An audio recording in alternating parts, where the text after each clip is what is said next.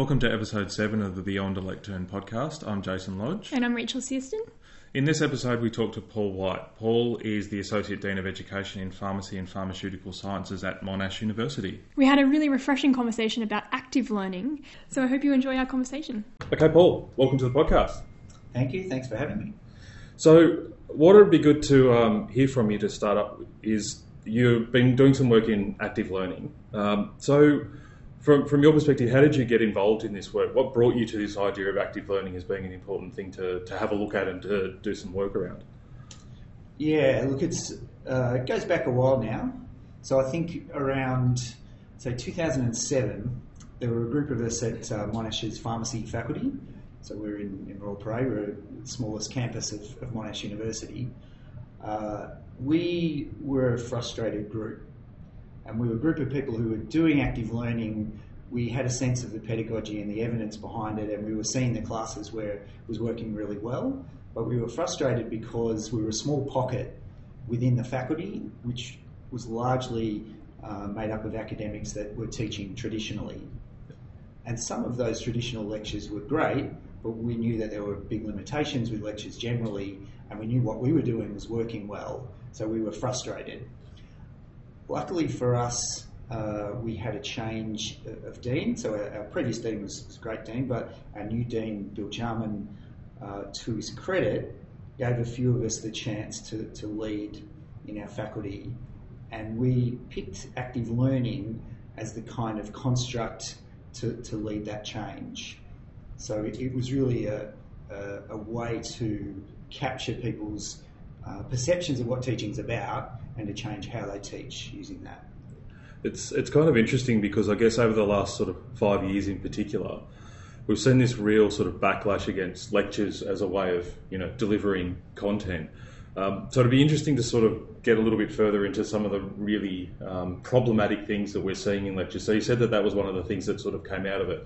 I think we know sort of the, the, the high level things in that I mean, realistically, what you're talking about, if it's an old school lecture, is just one person essentially broadcasting to a group of students who don't get a lot of, of opportunity for, for interaction. Is that the kind of thing that you were thinking of when you were thinking of why the lectures were ineffective? Were there other things that were coming out of that, do you think? Yeah, look, at my perception of it now is a bit different to then, I think, so it's hard to think back exactly. But we knew that students got bored in lectures, and now we have a lot of data actually. So we are quantitative people, we love numbers. So we've, we've measured student heart rates.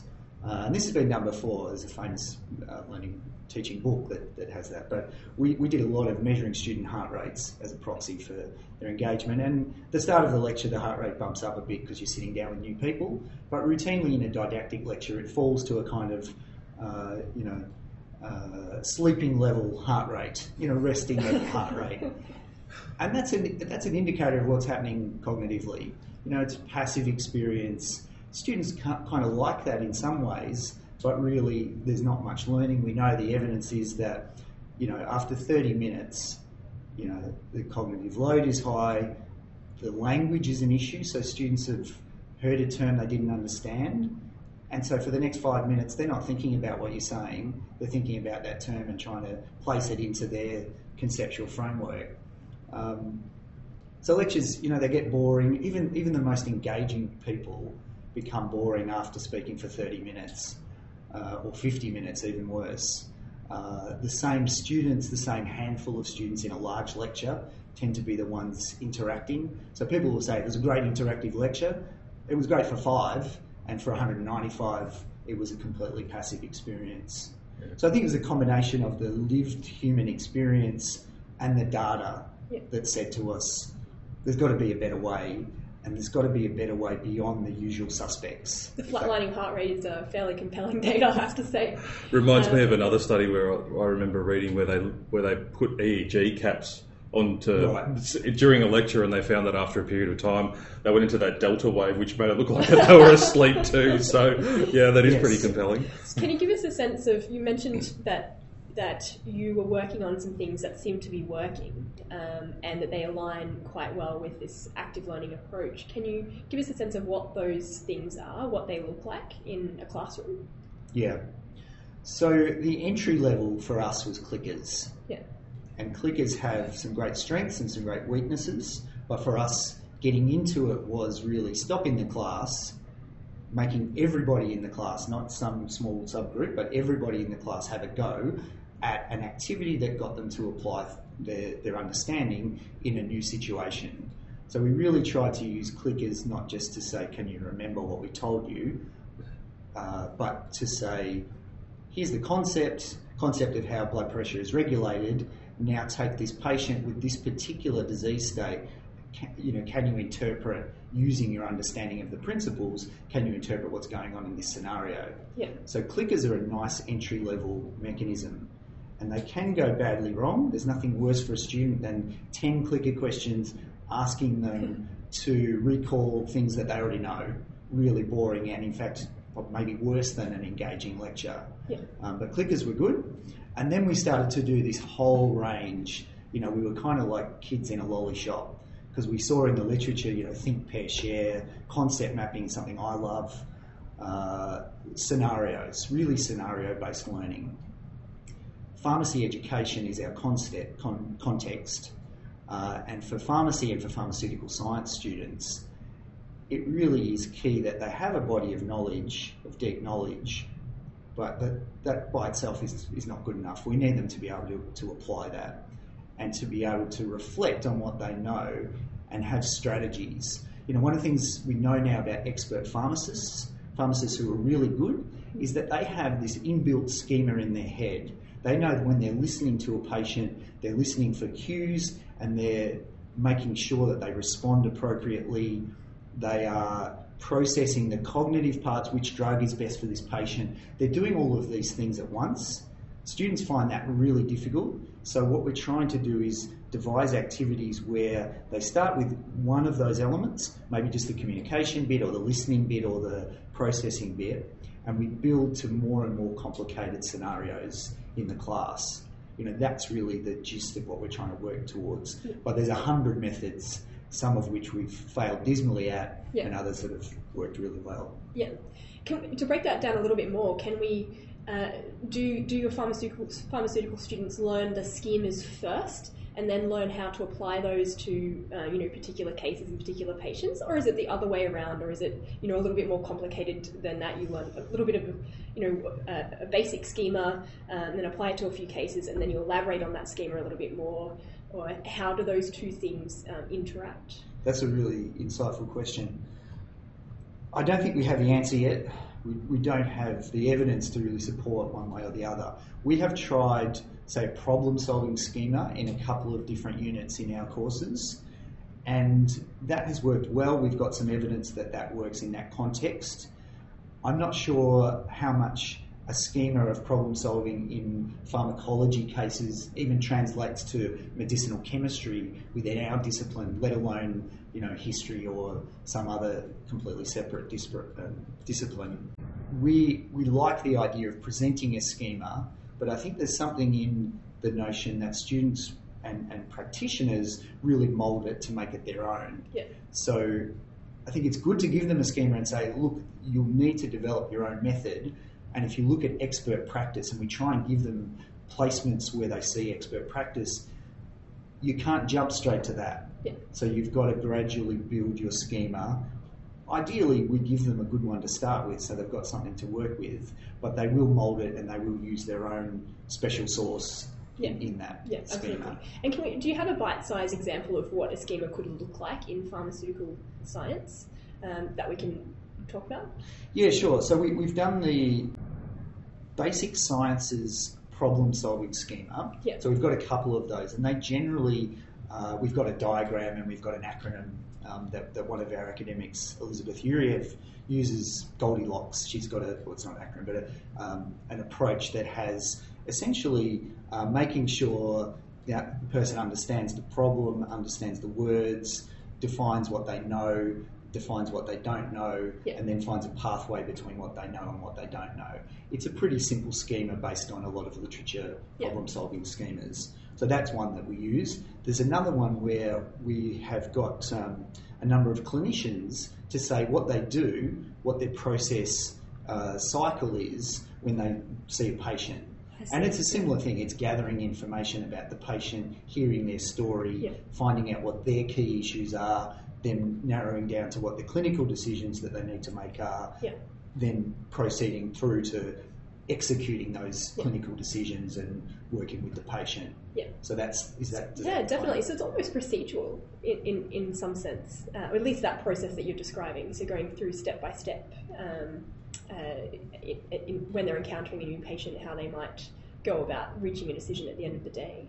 It is procedural and it seems clunky, I think, at first, but I think students really like it because they get all this different information about the communication and about the thinking they have to do, all these Yeah. different elements, and they don't know where to start. Yeah. So they, they show inappropriate behaviours by jumping to you know level five when they haven't said how are you and nice to meet you my name is Paul. Uh, so it, I think it gives them a structure that they can work through, and that helps them relax a bit and try to and be more natural and you know eventually they're going to move way beyond having that schema and, and they might realise as a practitioner that level five is where I can jump into with this patient because I know them and I don't have to introduce myself. Uh, but it but it does help, I think. So one of the things that you mentioned a little bit back was that you tried a number of different approaches and some of them didn't work out very well. So one of the things we often find when we talk to, to people who are in these sorts of situations that we find ourselves in higher education is that there is sometimes a reluctance to try these things because they will sometimes fall down.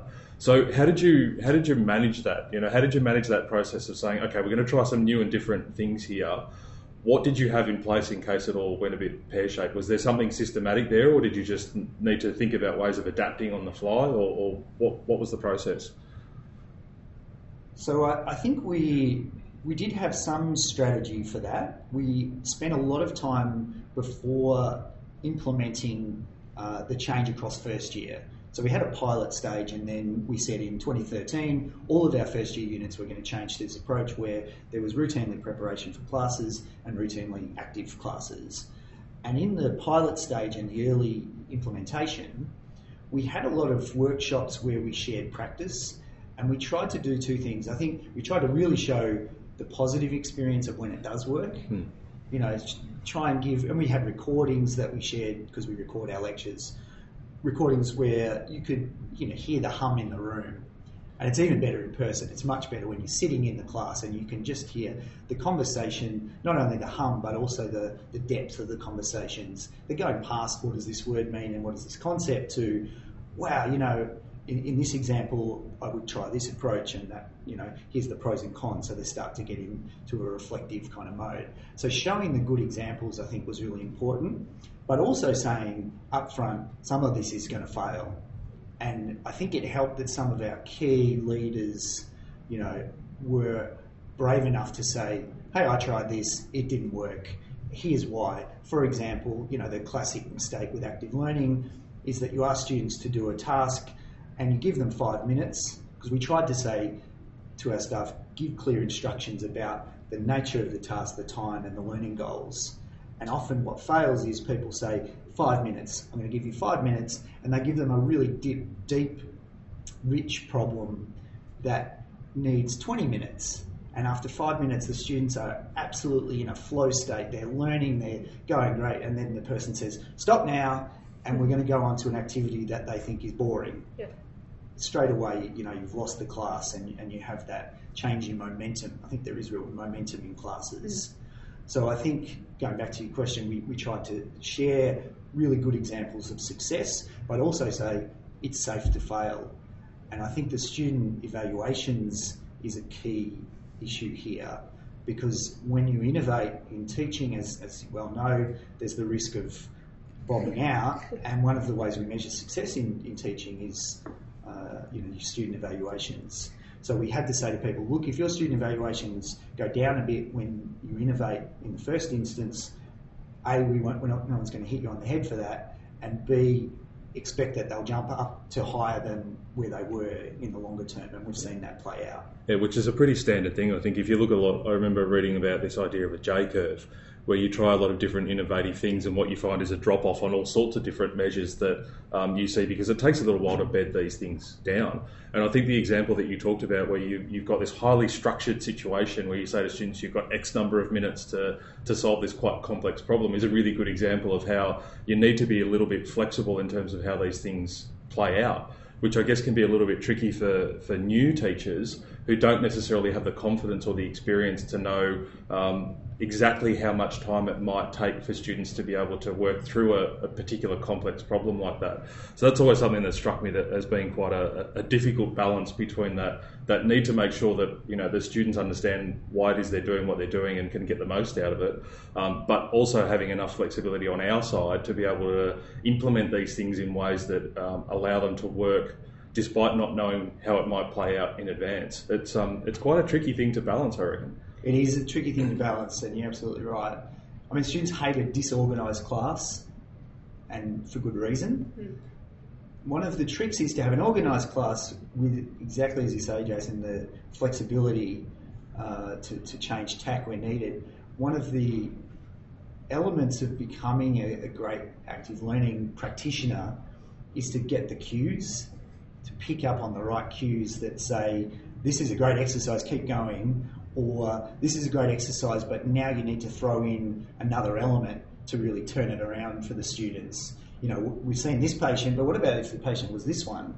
Uh, those, those are kind of uh, some of the things that an expert practitioner does, and it, you know, you don't get that training as, a, as an academic. I don't think you get the training in instructional design and changing on the fly in your classroom. So it's something we're trying to share. I think what you're describing almost, almost is teaching expertise. You know, you, you need to be able to pick up when the, the class is bored.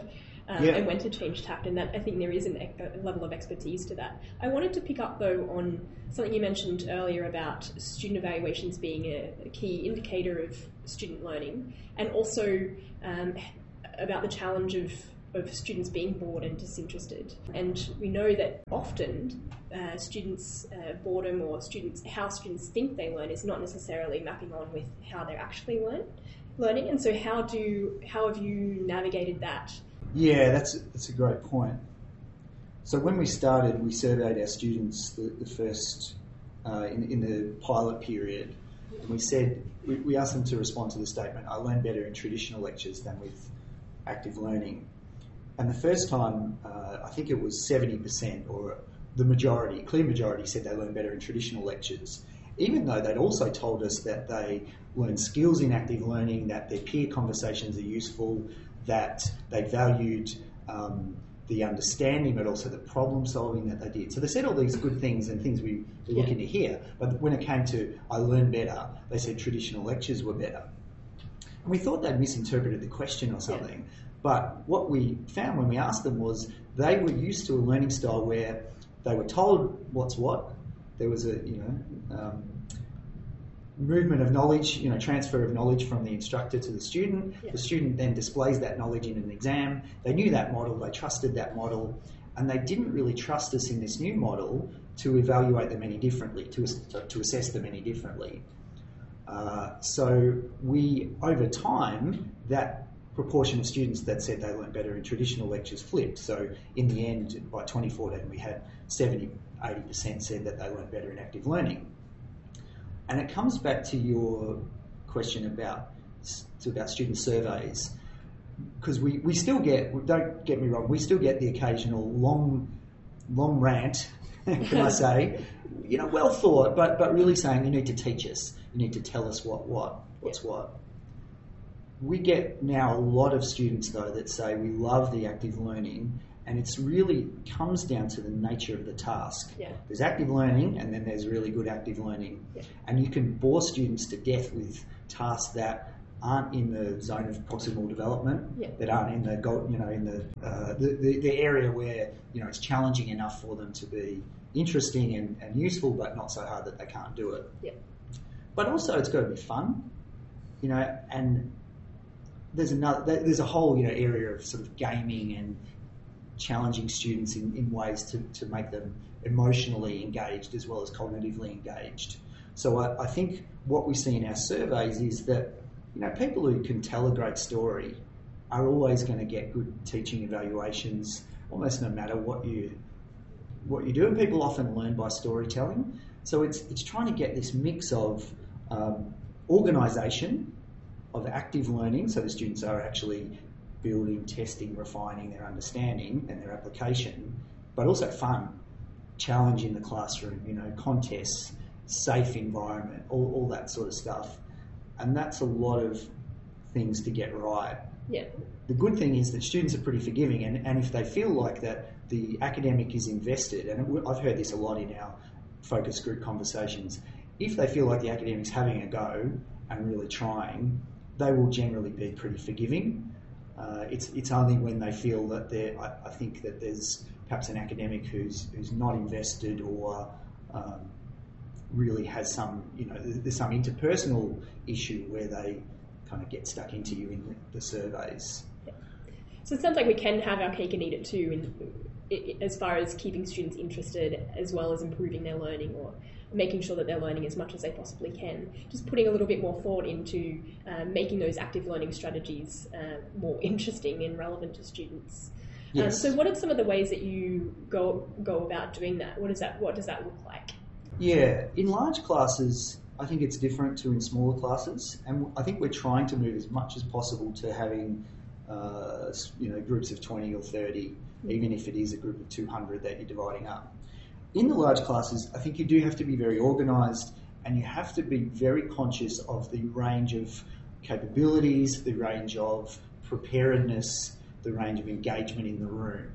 So, shorter activities building up to more complex activities, I think, is good. And that way, if you see that they're progressing to the next level, then you can challenge them further. You can add extra elements to, to the task um, but short, sharp tasks that have that have sometimes a closed problem where there's a single right answer, yeah. and sometimes an open problem where it's a really the problem is a gateway to the discussion about the key concepts in that area.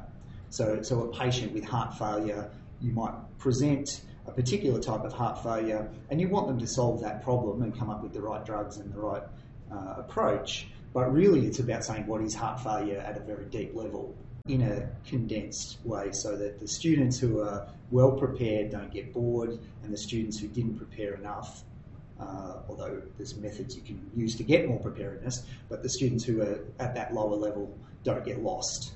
One of the other things that fascinated me about reading uh, your paper uh, on active learning was just the, the, scale of the changes that were implemented you know, across a university almost and across courses. And so, what were some of the challenges and, and wins that were associated with uh, implementing uh, more active learning at a university level?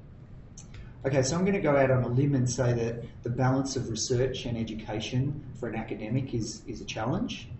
Uh, that we, we had a great win early on with our dean and our faculty executive right behind us, facilitating us, providing us with funding where, where it was required, um, staffing support. You know, we really had buy-in from the top, and that helped a lot to say to the academic staff, we are going after education excellence seriously across the board. And I think a key distinction was to move beyond we're happy if we've got a core group of excellent educators and everyone else can do what they like to no we have you know we're going to expect different things of different people. Our education focused staff we have academic staff who are education focused and we'll expect more of them than someone who's got five NHMRC grants. But everybody there is a base level of evidence-based teaching that we want everyone to do. That came from the top and an early win or a series of early wins was classes where people were just enjoying it a whole lot. The academic staff were coming out of classes, you know, feeling without, you know, without exaggerating, feeling that night that they had a sense of achievement that they hadn't felt for years. You know, and that they never got from a didactic lecture where it was all about did I, did I tell a good joke or explain things nicely. You know, they were hearing students and getting in students' heads and hearing what's you know, seeing the learning process uh, right in front of them. That's so pretty powerful, isn't it? It's really powerful, and it, it speaks to people more than anything we can say, you know, their lived experience is really what's going to guide what they do next, I think. So I guess there's some of the early wins. Uh, I suppose as well one of the one of the things that keeps cropping up in the podcast and certainly in a lot of the conversations I've had between you know, educational researchers and psychology researchers uh, is this translation issue of uh, translating the evidence about how people learn and think they learn into a classroom setting. And you seem to have achieved that on a large scale. Uh, and so, can you give us a sense of, of whether whether or not you found it you know, fairly easy to, to translate evidence into practice, or what your process was in translating that evidence into practice? That's a great question. We started off with finding the evidence that closest, most closely matched our context. So it was incredibly helpful uh, to have connections to some people who, who, made that evidence or generated that evidence. Uh, so we had already, you know, our, our group of education uh, focused people had some connections with people from outside. So there was a guy from McMaster University, PK Rangachari, who came in, you know, and he'd done some of the papers that we were talking about, and they were in pharmacology, so they're close enough for people to say, that's our discipline, it's not something foreign to us, so it might work for us. That's a key thing that academics say, and I don't really agree. I mean, I sometimes heard, you know, chemists or mathematicians say, active learning doesn't work for me. But some of the best examples in the world are from chemistry and maths. you know, so so I think that's that's a falsehood, but it it definitely helps yeah. to have someone close to your area saying, I've tried this in a similar context, and the things that you're worried about are not really big problems. I think that's one point. And the second point is we started generating the evidence. Yeah. First, we had to learn a bit about educational research. Was very different to my background in cardiovascular pharmacology and other people's chemistry research. But we started generating our own evidence. What's totally abundantly clear in our context is that students that prepare for classes do better on a whole range of assessments. Students that turn up to class and engage in active learning do much better than students who don't. You know, the evidence is crystal clear. It, it, it, sounds like an interesting mix of places where you've where you've been able to get this evidence from, and I guess part of it is about this credibility gap. And it sounds like this was a really important um, example of this in your case that you've got somebody who's tried a similar thing to what you're doing in a very closely related discipline, which I guess is a is a much easier step for people to take if they're new to this than if to say you know classic examples of saying um, people who have got you know neuroimaging studies or really you know lab based stuff and saying oh look at all this great stuff and it's like well hold on a second how does how does this actually apply to me in practice so it, it sounds like a really great way of being able to connect the dots um, in a way that people can actually understand what it might look like in their context. I also thought it was interesting that you're talking about collecting some of that evidence yourself. So um, did you have a particular way of thinking about the education research when you did that? Was there sort of a, a particular paradigm or something? Because we know that there's lots of different ways that you could think about what learning and, and everything looks like. What, what was the sort of entry point? Given that, you know, for a lot of people who might be listening to this, they might be thinking about taking that similar journey. What it, it can seem a bit overwhelming to enter into this new area of research that is quite different from your own. How did you find your way into that? That's a great question. We look at, um, our, from our discipline based research, we tend to look for controlled studies, you know, almost the randomized clinical trial. And when we came to educational research, most of us were, were lost because that's very difficult to do. You can do it, but in very small contexts, I think. So we were kind of lost. And then what we did, which is what often people do, is we intervene, we do something, and we ask the students if they liked it. And then we said, well, we're not very satisfied with that. So, so the question is then what to do. And I think really where we've come to is triangulation. We're trying to get at what was the impact of the teaching approach that we used on the students' learning and what they can display, what they can, what behavioural outcomes they, they can show. And so we needed to get the student voice in that but we needed to ask students very specific questions. Not did you like it, not was it, you know, we want to know if it's a good experience, but we needed to go beyond that to say if we were trying to uh, develop their critical thinking, to ask specific questions, A, about what their perception of that was, but also questions that tried to reveal the processes that they used when they thought about things. So to try and get the qualitative data, the student voice, to say very specifically what it was about what we tried that worked and didn't work. We definitely use student performance in assessments, whether they're assessments in a class. You know, we tried something in an active learning class and we collect the, the student submissions and mark those. So we use that as a gauge of immediate learning and then we look at their exam performance and we're, we're quantitative people, so we want to see a bang for our buck in terms of student marks. Uh, we want to see the formal student evaluations go up. And we also think that the view of our peers is really critical. Because one thing about active learning is you can use a, a schema where you say, you know, this active learning approach um, was a synthesis task. It asked students to synthesize, you know, collect their knowledge and, and crystallize it into something meaningful. But the task itself is important. Are we getting them to do something that matters? That matters to is it an authentic task? Would it would it be something that a pharmacist might actually come in, across in their practice, or is it something that's abstract that the academic really came up with, you know last night? So the peer view, I think, is really the academic peer view to say, yes, I validate that this is something that would be useful to students and that would help them towards their authentic practice, you know, down the track. So, uh, you know, trying to sort of condense that down, I think it's it's triangulating. It's triangulating what the student's perception is, what they can do, and also what you know what the peers think about what that means for the longer term. I like that idea of triangulation. I think that, that's Yeah, great. Absolutely, seeing what bubbles to the surface across each of those different metrics.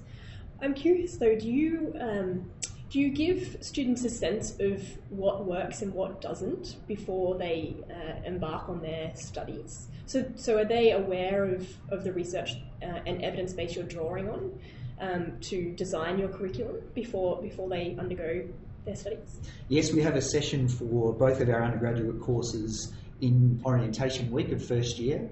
It's always tricky because I don't think they take much out of that necessarily because they're so focused on meeting new friends and all that sort of thing. So we try to come back to it as well. But yes, absolutely. We present our own evidence and some of the evidence from the literature to say, look, we know you, own, you have your own learning preferences and styles, maybe. Uh, here's what we're going to do. Here's why we do it. Here's the evidence. Here's what we're trying to achieve in the longer term.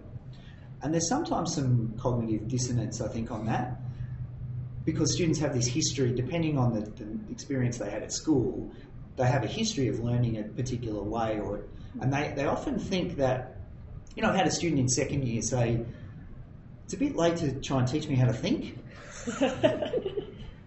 you know, I learned that at school.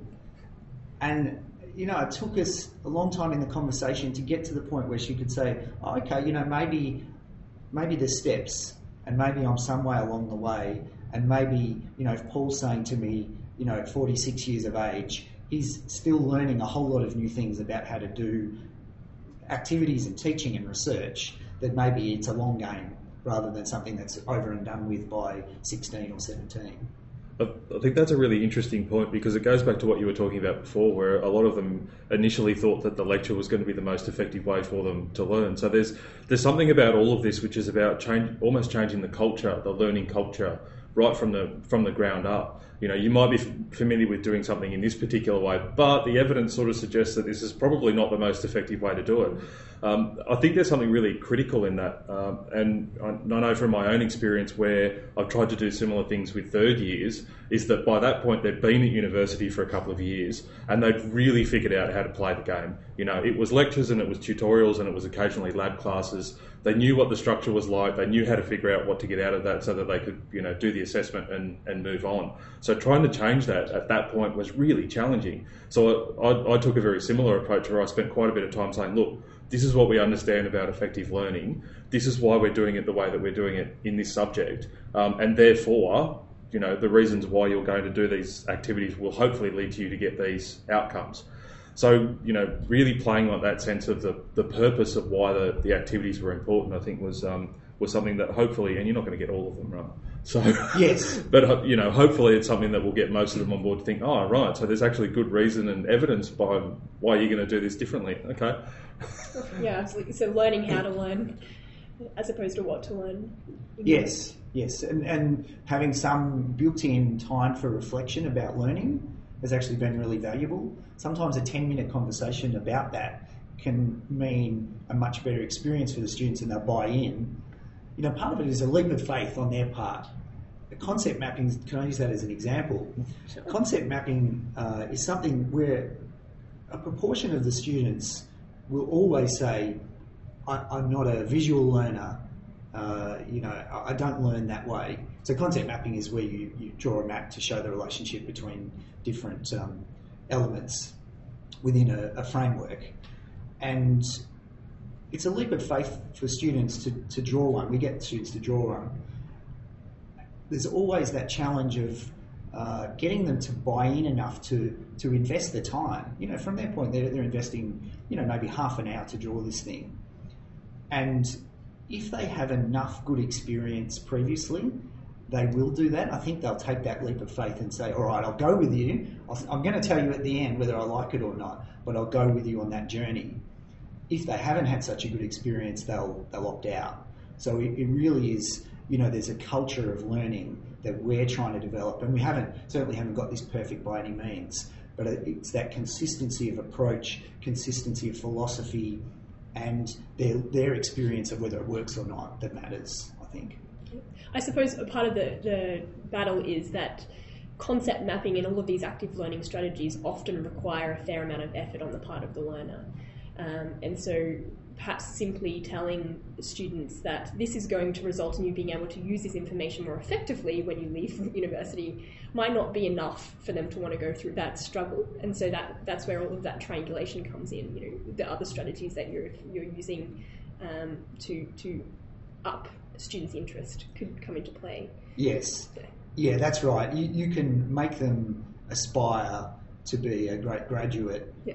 only so much. Yeah. Yes, and, and you need to be able to say, yes, this is going to help you get good marks. If that's what you value, if, if you're here to get a high distinction or if you're, you're here to pass, this will help you pass. And you can trust me to, to, to believe that. Yeah. I- I guess the other side of this, if we flip it back over, is to think about what this means from the staff perspective. So you said in, in some of the things that you've written that you came across some resistance from some of your colleagues. Did you find that that similar approach of being able to actually draw on the evidence and, and make that case to them was effective, or was there something else that, that was important? So you've already talked about the, the support of the, the senior executive. Now, obviously, that's going to be an element. Did, did your colleagues who were resistant find the evidence compelling when you started to say, well, look, this is this actually seems to be working? Was that a big part of it? There are some who, who today will still say that the evidence is not evidence of a type that they value. They still want the randomised clinical trial. Uh, most, I think, most of our academic staff now would say that the evidence that we got, particularly in our context, and also there's a, a, a meta-analysis that um, is a, a paper by Freeman et al. from uh, University of Washington that is kind of what the evidence they are looking for is like. And so when that came out in 2014, we used that a lot because it's a meta analysis of many, many studies that showed really. I think there's a comment in the paper that if this was a clinical trial, it would be stopped because it's unethical to keep doing tradi- traditional learning. You know, we, and, and people that resonates with our people who think about patients and medicines. Uh, there are still staff who, who think the evidence is, you know, that, that qualitative and educational research is rubbish, but they're, they're in the minority, I, I think. It, it has been an, an effective and a necessary part of our approach. I suppose a, a part of the problem there is that if you do want the randomized control trial kind of evidence, then you need to strip away the context. Well, at least you, you're stripping away more and more bits of the context to get more and more control. Um, and so it's, it seems like people just sit at different ends of that spectrum of really controlled, um, you know, uh, less like real life, all the way through to qualitative. This is what it's look, looking like in this particular class at this particular time. Yeah, that's a great point. Uh, and I think you've articulated the, the challenge of getting that balance right so that, that you can't really get the perfect uh, randomised clinical trial for education. you can have a small scale, quite controlled study in an educational context, but like you say, it's not the real thing. As soon as you start assigning people to one group or one treatment or another, it's, it's not the real thing. And like you say, backing it up with qualitative stuff. I, th- I think I've really personally had a, a transformation of the, the, the view about rigour in qualitative research, and that you can have fantastic rigour really compelling if you do it carefully, if you get good inter-rater reliability on, on a construct, you can really get to some something deeper. The other thing we've tried to stress is that you can't you can't really understand why something worked when you do a randomised clinical trial, randomised trial in, in education. As soon as you start controlling the variables, you're really looking for did this work, and you can get some sense of the mechanics of how it worked. But the qualitative data is absolutely essential to know why did it work, what resonated with the students, what approaches, you know, in the problem solving schema, what actually did they use? And did they actually use the schema that you presented or they, did they develop something on, on, in their own right? And what we found when we did that investigation was that there are a mix. And some students will dutifully follow exactly what you did and then accept it or reject it. And others, you know, who are kind of rebels and uh, like to be more experimental will from day one just ignore completely what you did, but maybe they'll try their own schema, whereas before they wouldn't have thought about that. You know, students, I don't think we as humans naturally reflect as we go without prompting, and that's a, a key part of what we try to do. And I guess that, that partly also came out when you were talking about um, in some of your work about how the, the academics that you were working with had this kind of intuitive sense of their own teaching that they didn't necessarily think in a very structured way about what was working, what wasn't, and how to unpack it and change it around. So it's kind of interesting that there's an there's a, seems to be a bit of a parallel there as well. Yeah, and that you know the special sauce for the student is an equivalent for the academic. If you're doing a think, pair, share, and you you know you're doing a cookie cutter approach every time, it does become less engaging. And where academics bring their own personality into things that are well designed, I think it's the combination of good design and bringing your own sense of commitment to it and personality and fun and humour. That's where you get the magic happening. You talked a, a, little bit about constructive alignment in the, that, that paper as well. So aligning your learning activities um, with your assessment and with your learning outcomes. And so, can you share a little bit of your experience with making the assessment, in particular, um, more alignable with with the active learning uh, strategies that you're using in the classroom? Yes, that's a, a big one to unpack. Uh, it goes back to the, the need to do it goes back to the issue of student goals and academic learning outcomes and making sure they're consistent. What the student wants to achieve from this block of teaching and what the, the academic wants the, the students to display. Uh, so, getting the learning outcomes to be clear description of what students need to be able to do and specific enough for them to make sense of it is really important. And when we did the active learning intervention, we really saw that the active learning in class probably shifted first. You know, the explicit learning outcomes came along, but um, and ideally, you know, it would have come along at the start. But that the we focused on active learning to try and get that shift in the classroom, and because the academics were designing these activities that were more analysis, more evaluation, and more, you know, apply your knowledge, they wrote exam questions like that. They started to write more exam questions that were like that. And we had some granularity, we had some turbulence there. You know, sometimes we write exam questions where the students had an, hadn't had enough practice at those different sorts of questions. Past exam databases were uh, really problematic because the students use those and they trust those as something that has been used as an official examination and when you're trying to say to the students, this new exam is going to look different to those old ones, you know, some of them don't believe you. So we had some some issues, I think around 2014, where we had to really say, hang on, let's have some sessions where we talk about constructive alignment. We go back to our learning outcomes. We make sure that we don't have a knowledge comprehension outcome in the learning outcomes and then give them a new situation in the exam or do an OSCE or do you know a clinical examination un- under observation so that we had to do a mid-course correction if you like Yeah.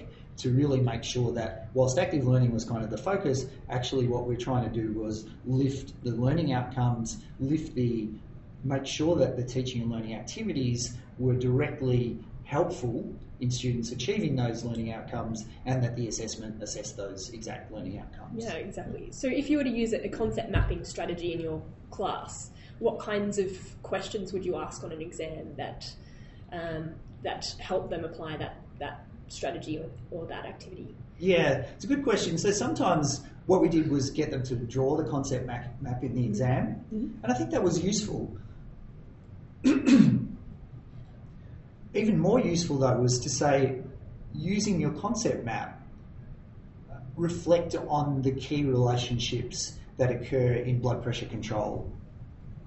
So Yeah. yes, the concept maps by themselves are useful, but really they're a means to an end, and that end is have a conceptual framework or a way of thinking about this particular topic that you can use as your cornerstone. Yeah. I mean, really, that's that's I think the beauty of concept mapping is I, I've had students, you know, I go into pharmacies where I see graduates from years gone by. And some of them say, you know, that bloody concept map, it killed me to make it, but I still think about it, you know. And when I'm dispensing medicines that are for blood pressure or heart failure, you know, that I have that thing in my mind that explains what's going on. Yeah, that's really excellent. Uh, I, this is more of a blue sky question, but as you were talking about constructive alignment, I also uh, was thinking back to the thing you mentioned about having momentum in a class, and I just wanted to you know get a sense of what your hunch is about why that works or why it's important to have. Um, you know, con- you know, consistency at a course level, but also within you know any one class that you run with one group of students. That idea of momentum. Yeah.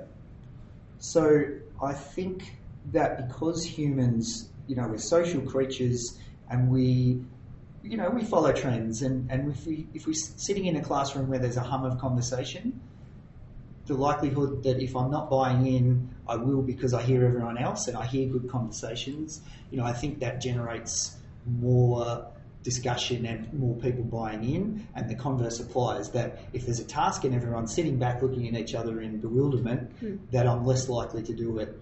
Uh, so I think there is, it, it's the, it's, you know, we're, we're not sheep, Yeah. you know, but we do follow each other a bit and, and things can, can build within a, within a class. Yeah. And do you find as well that because of that, if you one activity can work really well with one group of students, but then fall flat with the next, or Yeah, absolutely, and it's frustrating. You know, for I think of my colleagues who are you know the best educators in our faculty, and and they they can have a pretty consistent experience. Um, but for some of us, you know, yes, you can try the same thing, and it might be how you got up that this, that morning.